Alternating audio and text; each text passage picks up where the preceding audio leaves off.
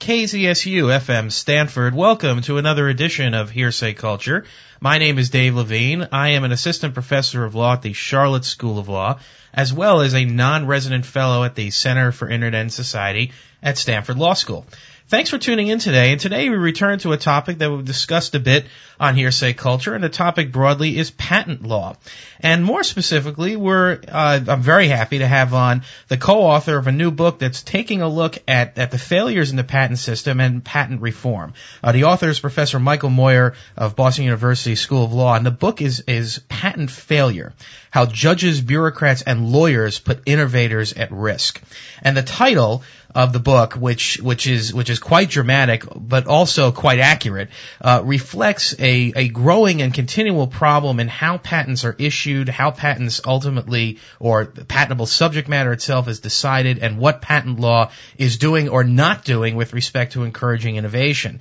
The uh, cover of the uh, book uh, is also quite dramatic. The uh, illustrate the, the photograph is of a broken light bulb, and so further illustrating in dramatic terms uh, the author's views with respect uh, to where patent law is.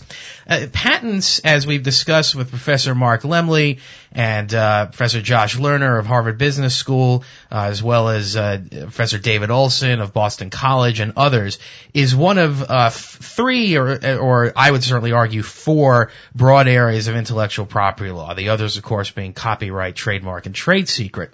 And patents themselves have a, uh, it's certainly currently patents and copyright really are the two areas of intellectual property law that have gotten the most attention over the last uh, several years. And patent law in particular right now is an extremely hot topic, uh, not only for people in the business world and lawyers, but more broadly, people that are thinking about new technologies and really inventions generally.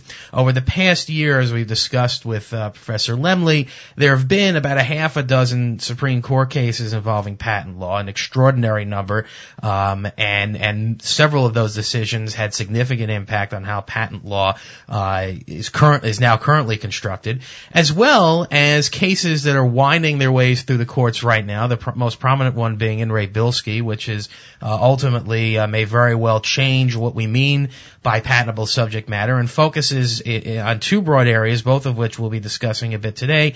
Uh, that is business method patents and software patents. In patent failure, uh, Professor Meurer, along with his co-author James Bessen, who is not joining us today, uh, discusses the history of patent law as well as what we mean by innovation, and also uh, very significantly uh, engages a fair amount of empirical research looking at what patents have really achieved and not achieved when we talk about innovation.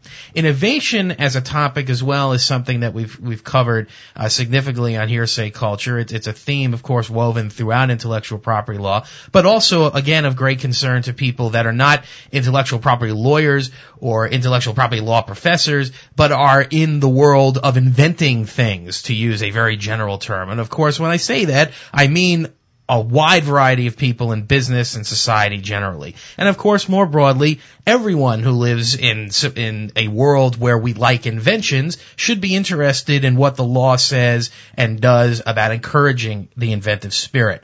So we've discussed innovation theory with professors like uh, Hank Chesbrough at UC Berkeley, as well as countless other technologists, intellectual property lawyers. And so today, with patent failure, how judges, bureaucrats, and lawyers put innovators at risk, a new book by uh, James Bessen and Professor Michael Meurer. We are going to be discussing with Professor Meurer some of his conclusions and how he gets to where he is. So, without any further introduction, uh, Michael, I hope you're on the other end of the line, and thank you for joining us today on Hearsay Culture.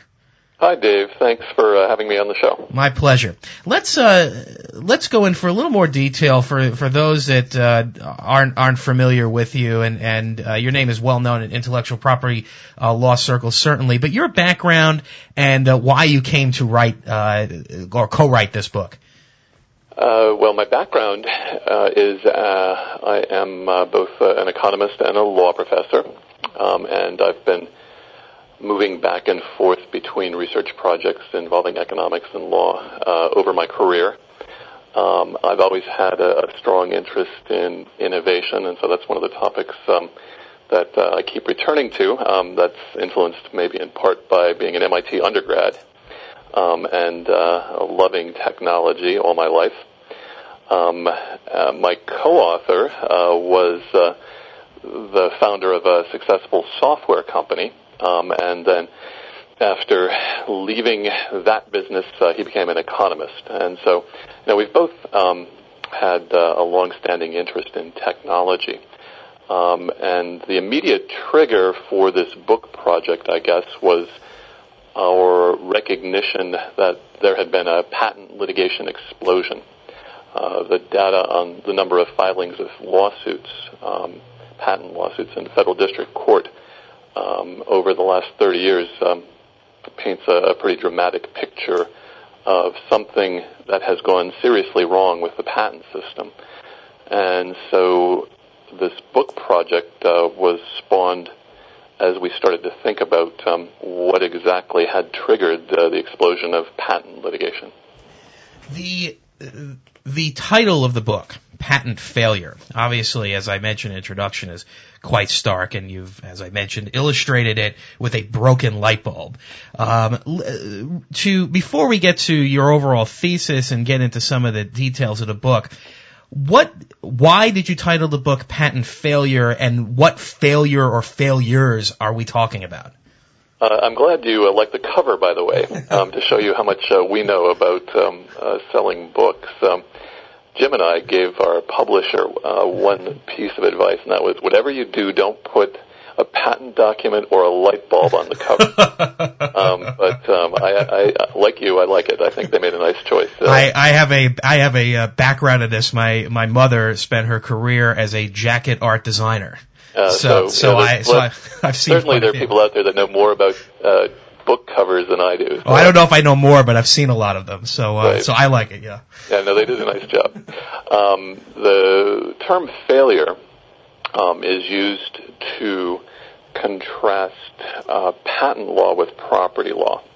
So it's a bit controversial, but we take seriously the uh, analogy of patents and property, um, and we try to figure out um, if patents uh, share important features with uh, the law of tangible property. Um, partly, we chose that approach because we're speaking to economists um, more so than lawyers who think very much of um, patents as property. And I think lawyers outside of IP um, also take um, the analogy pretty seriously. So, as economists, we think that private property has worked very well over time and across countries in stimulating economic growth by encouraging investment and encouraging transactions. So there are a lot of different kinds of economic evidence of the success of private property. And if patents, which at least substantively, uh, the law looks very much like the law of property, if if the institutions and the details in the law are working properly, then the patent system should also encourage economic growth by encouraging investment and encouraging transactions in technology. So the title gives away the conclusion of our analysis, um, and our conclusion is that our empirical research shows that the patent system, for the most part, is not working as a property system uh, very simply because people who do most of the investment in research and development in the United States are not getting a financial benefit from the patent system. They might benefit from particular patents, but the average publicly traded American firm ends up losing more than they gain from the existence of the patent system. So that's the sense of failure. Uh, a, a, body of law that um, is designed to look like other bodies of property law um, is currently not succeeding, um, outside at least of um, the realm of chemical inventions. The you pointed out at, at uh, the beginning of uh, answering the question that you're approaching this from an economic standpoint as opposed to, I guess, uh, a pure law standpoint. And of course, we know with intellectual property law that the economics ultimately are directly intertwined with the structure of the law. So I guess for, for the benefit of the listeners, when you say you're approaching it from that perspective, and of course you wear two hats, um, as a lawyer as well, what, in, in more detail, what does that mean? Approaching it from that perspective means in your analysis, how, how does it differ perhaps from a purely legal analysis that, that one might perform in looking at patent law generally? There are different economic uh, functions that the patent system uh, possibly could serve.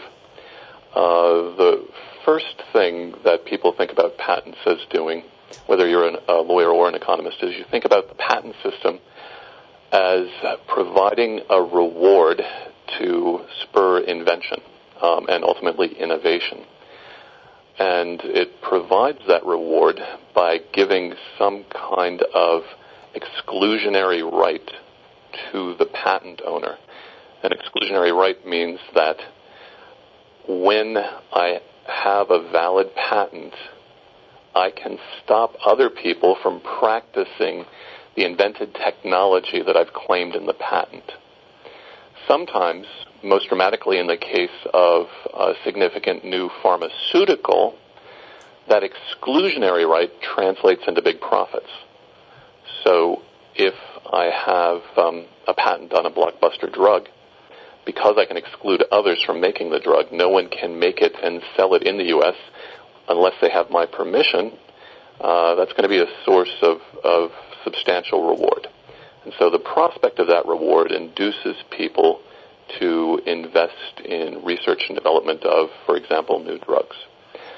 Um, there are other theories um, about the economic functions of the patent system. Uh, for example, patents will encourage some inventors to choose patenting rather than trade secret protection. Um, and people also observe that patent protection will help uh, a particular party coordinate the development of a technology, um, and, and other theories as well. Um, but we're mostly interested in that first theory, the theory that says that a patent is a valuable incentive because of the reward it uh, provides through the exclusionary rights. And to check to see whether patents are performing that function, um, we ask what's the total value that the portfolio of patents held by a publicly traded firm gives to that firm. So a large firm like Cisco, IBM, Microsoft, Pfizer, um, they'll have many patents that are currently in force. And um, I'll tell you later, um, we've got a couple of different methodologies for calculating the value of that portfolio of patents. And we put that on one side of the ledger. On the other side of the ledger, we look at the total cost to these same firms of defending against patent lawsuits. We add up all of those costs, uh, reduce both of those numbers to annual values, and then subtract uh, one number from the other. We find out that firms in the chemical industries and the pharmaceutical industries um, are enjoying a surplus because of the patent system. Mm. Uh, in other words, those firms are getting an incentive. The more research and development they do, the more profit, uh, patent-related profit they accumulate. Um, other firms in other industries and pursuing other technologies will rue the fact that the more innovation they do, uh, the more of the patent-based tax they're going to have to pay.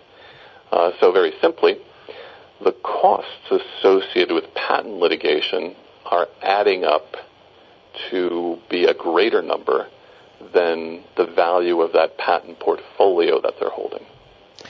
Um, but um, it's important also to understand that um, it still makes sense for firms outside of the chemical industry to get their patents. They profit from the patents they obtain, uh, but they suffer more from the patents that other people are obtaining. And so we have what's called a collective action problem uh, that um, in many industries, uh, firms would rightly say we'd be better off if the patent system were abolished. Hmm. We don't advocate that in the book, but we certainly advocate reforms that uh, will improve the performance of the system. The uh, so the failure that you're that you're discussing in the book does go to the heart of what we would like patent law to be doing, and obviously what you're concluding is that it is not. It's not only not doing it well, it's not doing it almost at all. Or am I overstating it? Well, uh, you're overstating it uh, unless you put in the important qualifier mm-hmm. that um, chemicals and pharmaceuticals and, and a few other technologies mm-hmm. um, are probably encouraged, or I would say almost certainly encouraged by the existence of the patent system. So, um, but ICT, information and communication technologies, uh, we think that um, even though the U.S. Um, and the world have been incredibly successful in innovating in, in ICT over the last uh, 15, 20 years. Um, it's not because of the patent system. The patent system has been a little bit of a drag. Um, and uh, I think we would have done even better without that drag, without the cost um, that patents are imposing on, on ICT innovators. So, um, you know, it is pretty dramatic when you look at most industries and especially um, ICT. So let me, uh, I, am jumping ahead a little bit, but since you raised it, and I think it's something that, that listeners, uh, would be curious about, your, your conclusions, and we'll, I want to, I want to focus on some of the specifics in a moment, is a pretty broad indictment of the patent system as currently structured. And yet you, you mentioned, you mentioned just now, and you take the position in the book that you aren't in favor of throwing out the patent system entirely.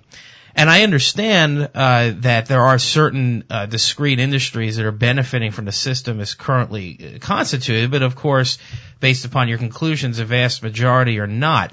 So I guess I, I ask the question: Why why are you opposed to that? If it if the patent system is as broad a failure as your empirical research suggests, why not endorse that position? Well, that's a good question, um, and uh, uh, as you know, there's a, another author of a book on that's forthcoming on patents uh, who shares your last name, uh, Levine. yes. And Levine have a book, and yes. um, Levine took a look at uh, a draft of our book, and he asked that question too. He said, um, "Come on, you guys are wimping out."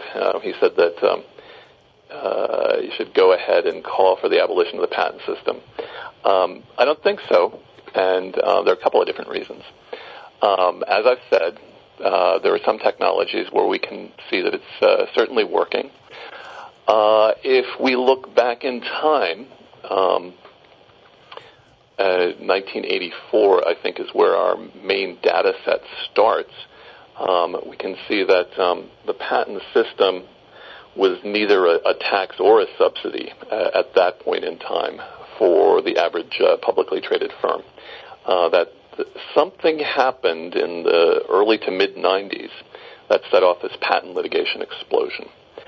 And so, if we can identify what that thing is and reverse the problems, um, perhaps we could get a patent system that across the board uh, delivers incentives to innovative firms. So, I'm optimistic that we can do that. Um, when we look uh, at the broader historical picture, uh, we, we again see a mixed record. We see, um, in many cases, in many countries, including this one, different points in time, patents didn't seem to be doing their job.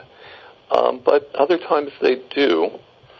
Uh, it's maybe not surprising that the property we're talking about being intangible, um, being very complicated, very abstract, uh, it's perhaps a little bit harder to get the details right. So I, I'm not surprised that getting a property system for inventions to work is hard, harder than it might be for land. Um, but um, you know, I still think we need to do the best we can to reform this system and uh, see if we can get it to work before we would think about scrapping it. So um, I guess I've related to you the first main message of the book that the patent system currently is imposing a tax on most innovators. Mm-hmm. Uh, the second main message of the book is that the reason that patents are failing as property is that they fail, by and large, to convey clear, crisp boundary information. Mm-hmm. Um, and, and we summarize that argument by uh, stating that the patent system fails to provide good public notice. And I'll tell you more about that in a bit, but um, I'm hopeful that reform could be effective because I'm hopeful that we can change some features of patent law to make it provide better notice uh, to the innovators of the world where the patent-based property rights uh, are situated. The so far we focused we have focused on the economics and the book has has that focus clearly and I want to get to uh, your discussion of the notice function and, and clearance and, and, inadvertent infringement uh, on, on, which you spend a significant amount of time. But to return to a, a, top level, the subtitle of your book is how judges, bureaucrats, and lawyers put innovators at risk. What are they doing? Uh, well, um, I, I, spoke about patents as being analogous to property, um, uh, or I might have said uh, that there's a property metaphor. It's a very useful metaphor uh, for thinking about patents and for thinking about IP in general. But regulation is also a, an appropriate metaphor for thinking about patents and thinking about IP in general. And um, economists who approach the patent system as a regulatory system um, uh, find it pretty easy to gripe about the performance of the system because economists are used to griping about other kinds of regulation. So economists um, often warn policymakers that uh, regulatory policies will generate unforeseen costs, that uh, people influenced by the regulation try to take advantage or take control of the regulatory apparatus to make some money. So um, we've heard people complaining about securities law, antitrust law, tort law. Now, and a common kind of complaint is that there is some group of lawyers out there that's profiting from lawsuits um, that are supposed to serve the public good, but end up getting derailed, not serving the public good, but still providing uh, benefit for lawyers. So to some extent, um, and I don't want to generalize too far, but to some extent you can say that um, there are lawyers out there that are doing patent lawsuits that are certainly profiting themselves, profiting certain patent holders, but really undermining um, the goals of the patent system. Uh, so that uh, those lawyers um, are taking relatively weak patents, weak because they might be invalid or weak because they have a relatively narrow scope, but arguably could have a broad scope, and they use these patents to uh, extract opportunistic settlement payments from um, true innovators. Mm. So that's a, a reason for the subtitle is that we see the lawyers directly imposing patent litigation costs on innovators. Uh, and we see the judges and the members of the PTO as, to some extent, being complicit, uh, complicit because they've allowed the boundaries of patents to deteriorate, making it easier for opportunistic lawsuits to flourish. We're talking with Professor Michael Meurer of Boston University School of Law, author, co-author of the book Patent Failure, How Judges, Bureaucrats, and Lawyers Put Innovators at Risk at a Princeton University Press. Um, Michael, we'll take a, uh, a, short break here, and when we come back from the break, I, I do want to get into uh, the issue of, of, notice and inadvertent infringement that you mentioned. Uh, for those of you that listen regularly to KZSU uh, or listen to Hearsay Culture regularly, you've heard this before, but I'm going to keep saying it. KZSU is a non-profit, non-commercial radio station based at Stanford University that requires donations from listeners like you to continue its broad programming, and that includes Hearsay Culture. Uh, as KZSU, for those of you listening by podcast, is the home of Hearsay Culture. And it's through uh, the support of KZSU uh, for Hearsay Culture that Hearsay Culture continues. It is the home base for the show. For those of you that are considering or like to uh, think about making a donation to KZSU, you have a couple of options. You can go to underwriting at kzsu.stanford.edu. Again, that's underwriting at kzsu.stanford.edu. Or alternatively, you can go to KZSU's webpage at kzsu.stanford.edu and click on donate to KZSU. I emphasize that the donations are for KZSU. There will be no kickback uh, to me or to Hearsay Culture. Um, but I do encourage you to uh, consider making a donation to KZSU and regardless to uh, keep listening. So uh, with that short break, uh, we're back. And Michael, before the break, um, we were talking about you were talking about the issue of, of, of boundaries and notice. Uh, for those that aren't familiar uh, with patent law, what what do you mean by those terms? Well, a patent is a very long, very complicated document. Most of the patent document uh, reads something like a journal article. Um, it has a description of the invented technology and a description of related technologies. At the end of the patent document, there is a section uh, of claims. Those claims, each is a single sentence, um, kind of a strange sentence because it's very long and, and very hard to read. Those sentences, those claims, are individual statements of different patent-based property rights that are owned by the owner of the patent. And there are multiple claims because inventors are given a chance to write different versions of the property right on the theory that new inventions are, are hard to understand. Inventors, as a general rule, are allowed to claim a property right in more than just the particular embodiment uh, that they have produced. And uh, the patent lawyer um, would have difficulty uh, figuring out exactly the range in technology space that the inventor was entitled to. So there were a series of claims.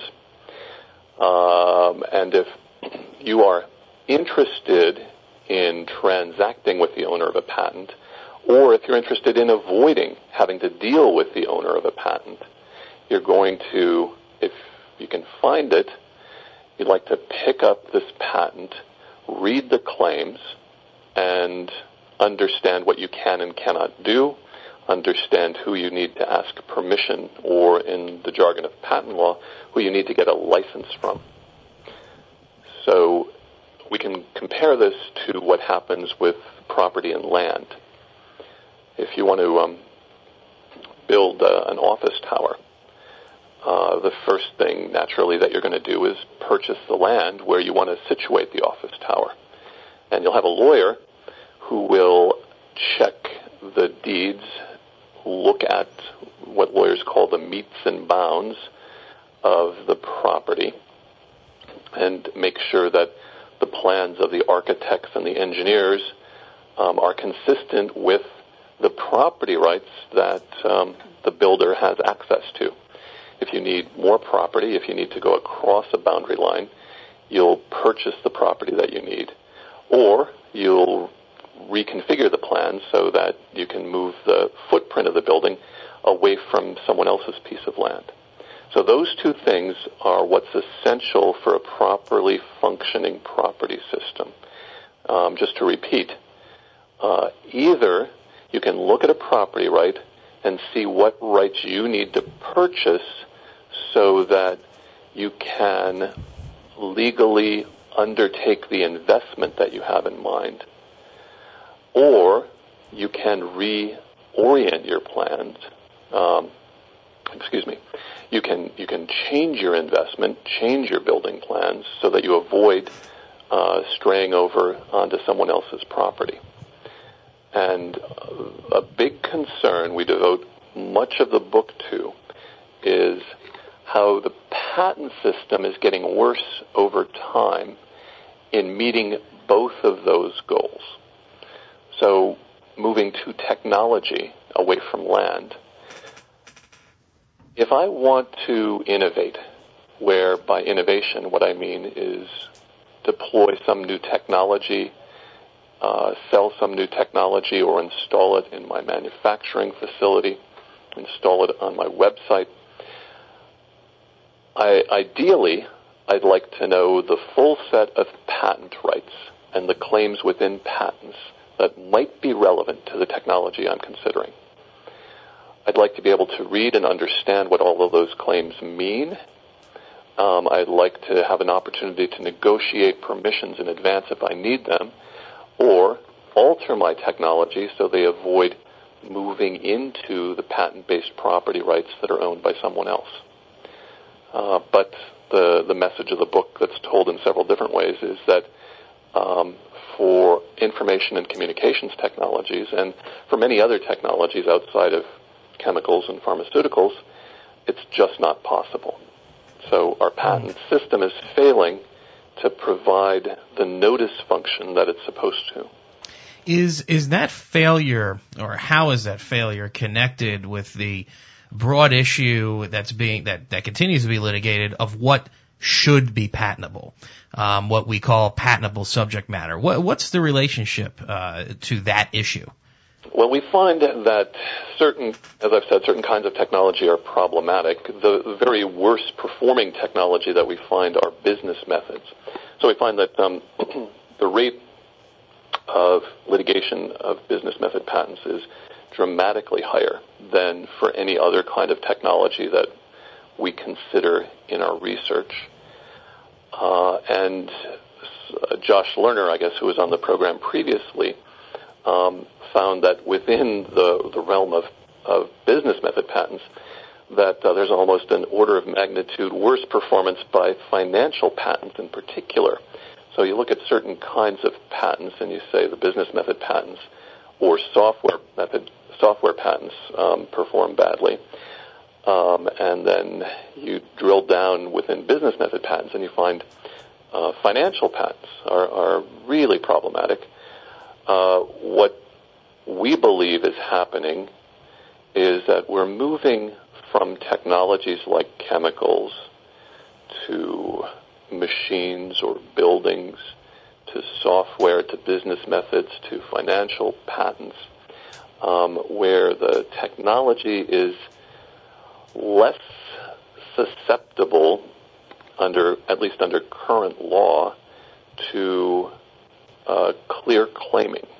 Mm-hmm. Um, and perhaps, besides there being problems with the law, perhaps uh, there's also something that's intrinsically more difficult um, about getting clear property rights for software or for business methods.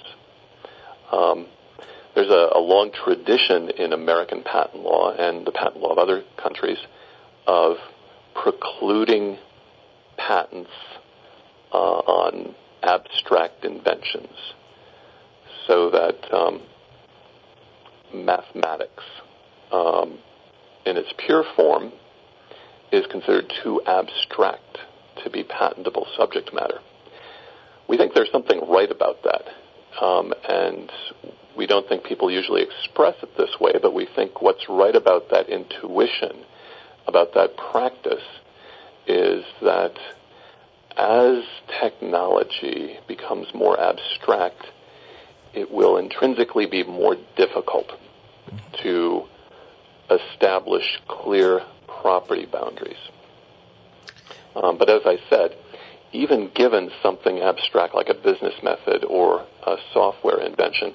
We think that the courts have also let us down by not insisting on adequate clarity uh, in the claims that relate to software inventions or business method inventions. It's um it's a fascinating area, and uh, Ben Klemens from Brookings was actually on a, uh, over a year ago now with his book Math You Can't Use, uh, looking at that very issue, and and he certainly uh, went went further than than even you're saying to suggest that that where we're headed is is ultimately in patenting mathematical equations and, and ultimately having that effect. And I guess it leads me to um, a, a, related but side question, which is which is an issue which is getting a little more attention in the public eye, which is the idea of the patent troll. Um, and, and you know that's the rent-seeking behavior of uh, largely, at least in, in the, the public's eye, and, and more famously known, of entities that are that are purchasing patent portfolios for the sole purpose of bringing affirmative litigation alleging infringement. And these very well could be patents that have been literally not utilized at all. In your book, however, um, you uh, don't, at least you make the argument that that patent trolling is not as big a deal, perhaps, as a lot of people think. Uh, what, what's the relationship, and, and, and what are your conclusions there? I guess I have two different responses. One is that um, there's, uh, I guess, a range of definitions of patent trolls. Excellent. Yes. So if we take a relatively narrow definition of a patent troll as um, uh, consistent with we, what you just said, I guess, of uh, a non-practicing entity, maybe a holding company that's in the business of buying up patents and, and looking opportunistically for easy targets.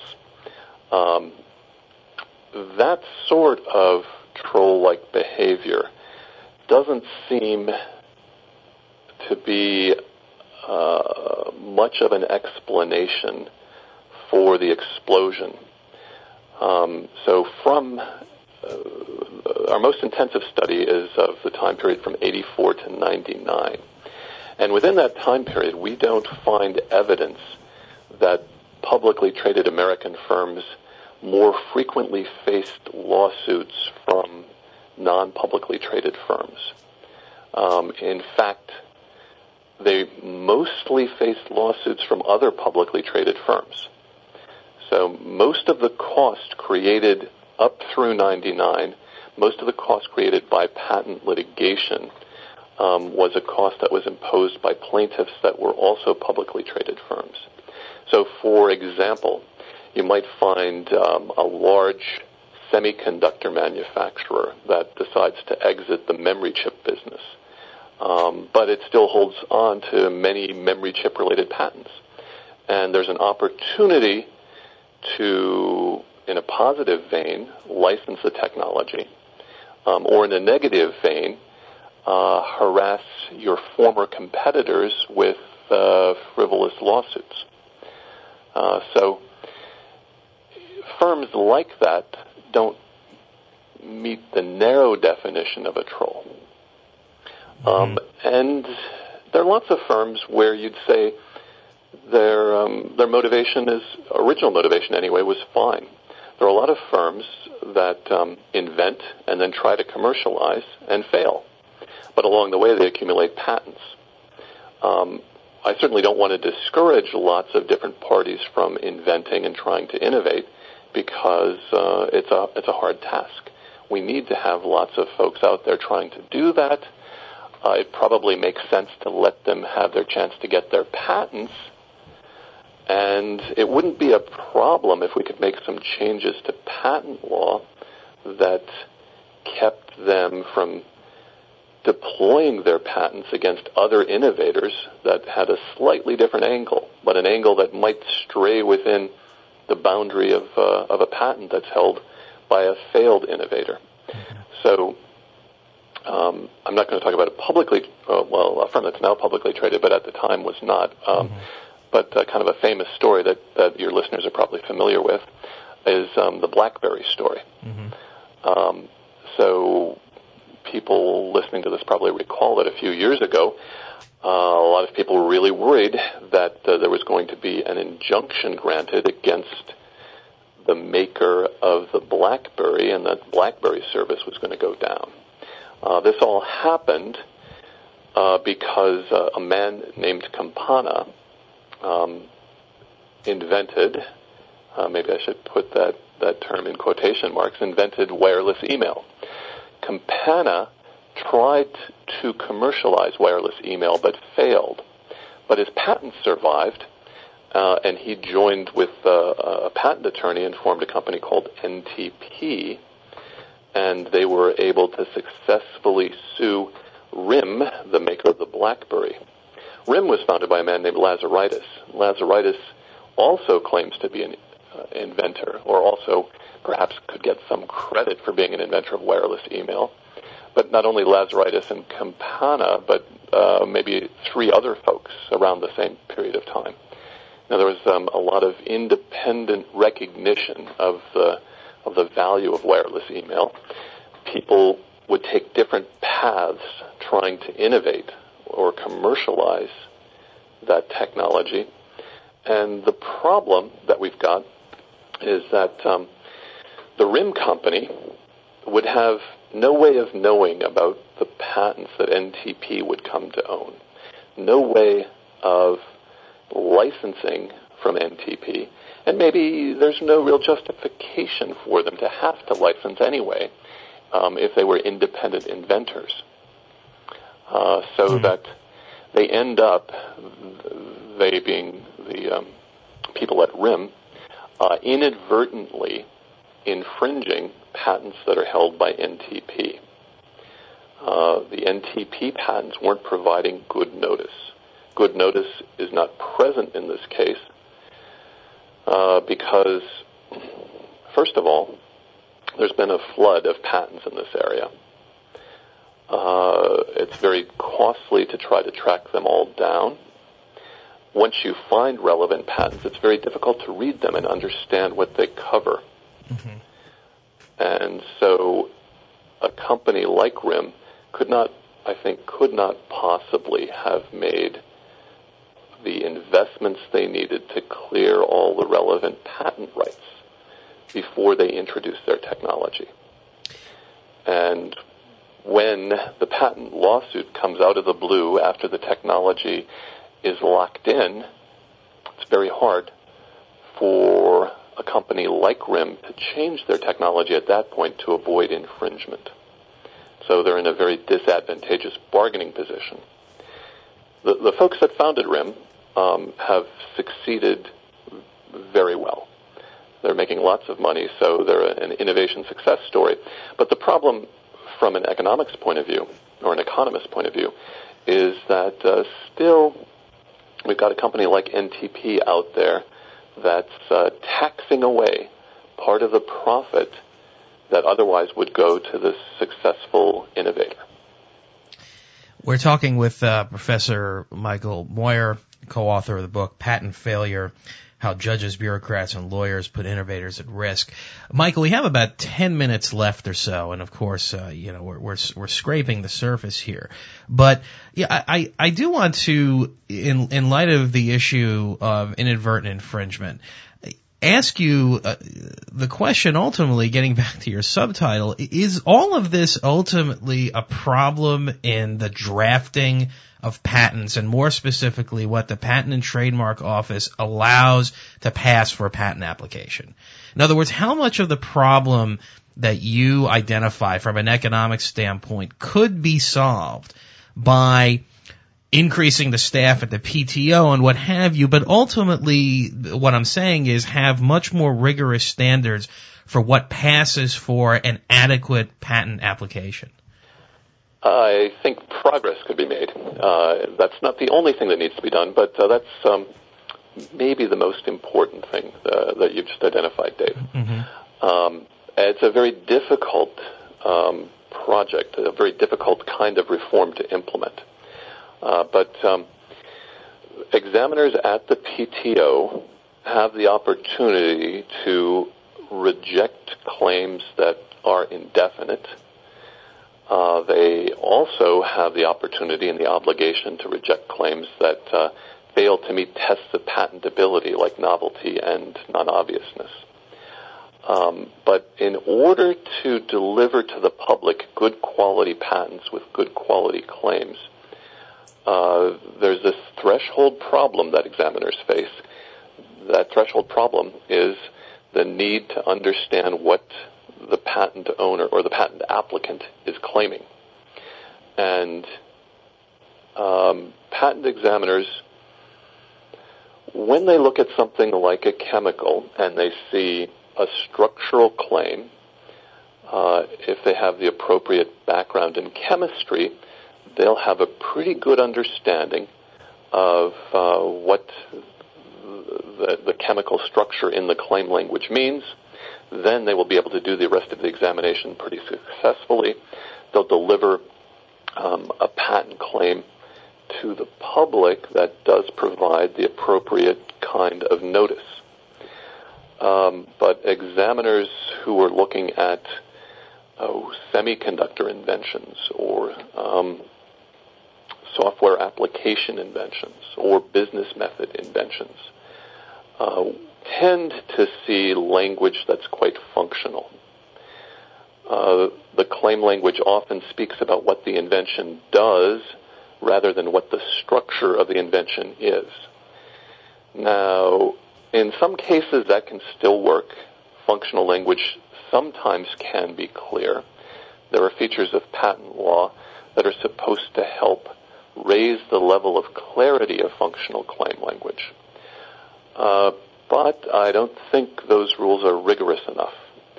Um, the Federal Circuit, the court that is mostly responsible for making patent law, uh, has been too permissive um, in the ICT sector, especially. Um, too permissive in allowing patent applicants to get away with quite indefinite claim language. There's a provision already in the patent statute that says that indefinite claim language uh, is not permitted and claims that are indefinite should be invalidated. Um, but until very recently, Federal Circuit has done, uh, I think, a poor job of uh, overseeing that requirement of patent law. So the examiners aren't getting much of a signal from the Federal Circuit that would say to them, uh, start getting serious about invalidating indefinite patent claim language. Mm-hmm. If they got that signal from the Federal Circuit, uh, it would make the patent application process um, more costly and um, more time consuming, but it would serve the public well. It would help us uh, weed out more of the fuzzy boundaries of, of the patents with claims containing fuzzy boundaries that we see today. So that um, I, I, think it's very important that um, we lean on the Federal Circuit, we lean on the PTO, get them to take an already existing responsibility much more seriously than they have. It leads, and we have about five minutes left, Michael, and it leads to um, you know, a logical follow-up, which is, of course, there have been patent reform bills uh, in Congress uh, recently, this past session. What, what's your sense of, of, again, we have a short amount of time, but what's your sense of the adequacy of the bills? But more significantly, what do you see as the politics of patent reform in Washington? I think that uh, the bulk of the reforms that are proposed are desirable. Um, I don't think that they're directed toward the notice problem. And so I, I think they could have a positive effect, but I'm not that optimistic that if these reforms went through, um, they're really going to do that much to improve the clarity of patent boundaries. Uh, I, Jim and I are, are working um, a bit with some people in ICT trade organizations to um, to get them to start paying a bit more attention to these boundary questions. So um, you know, it's it's really evident that um, uh, companies in information and communications technologies are the ones that are leading the push for patent reform, and those companies are the ones that are bearing the brunt of the patent litigation cost associated with inadvertent infringement. And um, on the other side, the pharmaceutical industry, especially biotechnology, uh, is very much opposed to uh, proposed patent reform. Um, their attitude is a very simple attitude. Their attitude is uh, the system is working well enough for us. Let's not take any chances on reform. Mm-hmm. It's uh, an attitude that maybe mirrors the, the NRA attitude toward uh, reforming um, uh, gun legislation. Mm-hmm. Uh, you know, even benign, relatively uncontroversial legislation gets shot down from a lobbying group that uh, chooses the uh, very clear position that we oppose all sorts of reform. So I see the pharmaceutical industry and the biotech industry as being a bit unreasonable, um, but maybe being politically shrewd of um, you know opposing any sort of reform or any meaningful reform, uh, simply because, from their point of view, there's a, there's a risk that um, there could be unforeseen consequences. And they care so much about the patent system because they do profit so much from the current patent system that if reform caused an unforeseen loss of value to them, it would uh, have very serious implications. Uh, pharmaceutical industry also thinks about what sort of message would reform in the U.S. send to countries around the world. Now, if we are a country that's relatively enthusiastic about patent rights and intellectual property generally, um, and countries around the world see the, the U.S. as having second thoughts, is cutting back uh, in the eyes of the pharmaceutical industry, that could send a, a dangerous message around the world. So that's where the politics of patent reform uh, stand right now. We've got uh, powerful industry groups on both sides of the lobbying effort, and we're currently at a stalemate.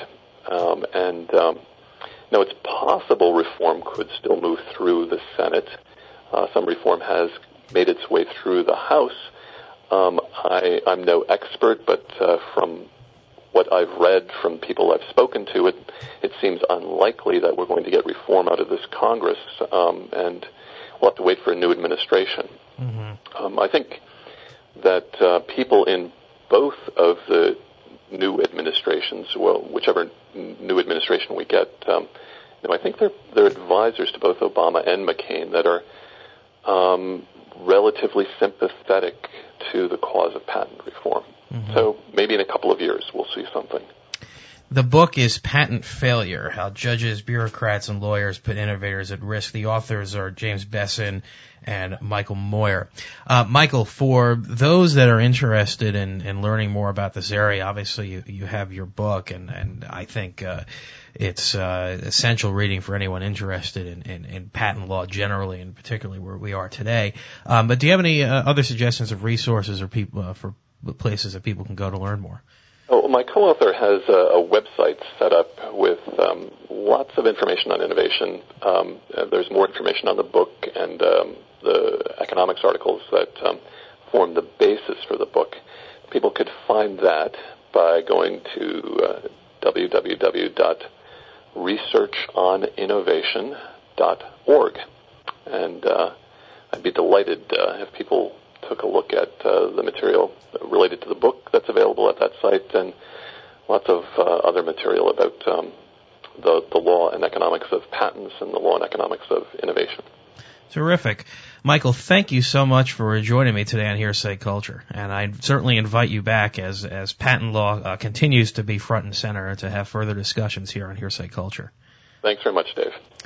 The uh, author again is uh, Professor Michael Meurer of Boston University uh, School of Law, author or co-author of Patent Failure: How Judges, Bureaucrats, and Lawyers Put Innovators at Risk, at a Princeton University Press.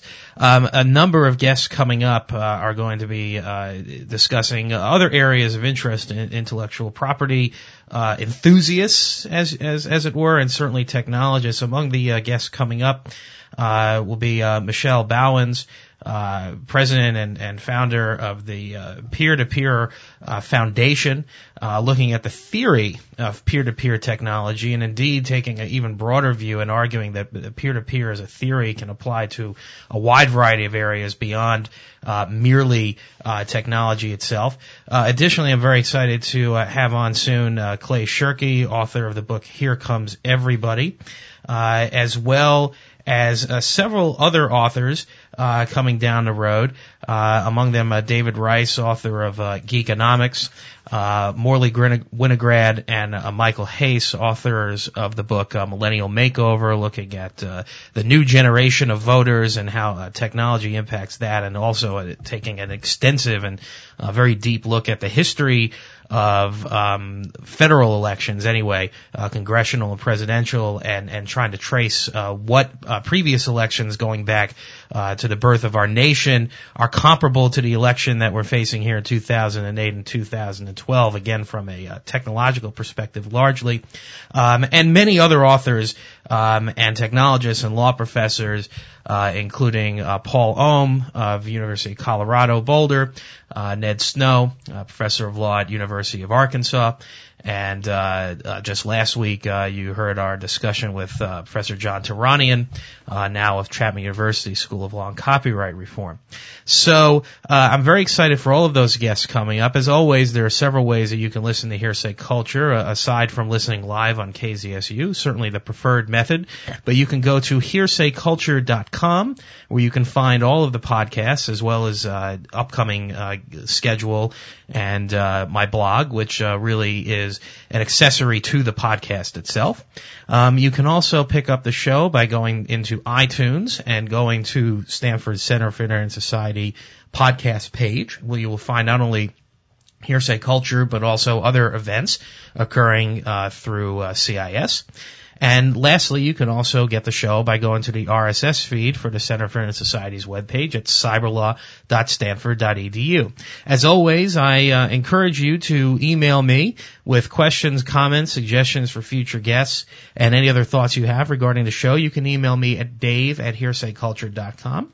So thank you for listening today, and please stay tuned to KZSU for more programming. Have a great day.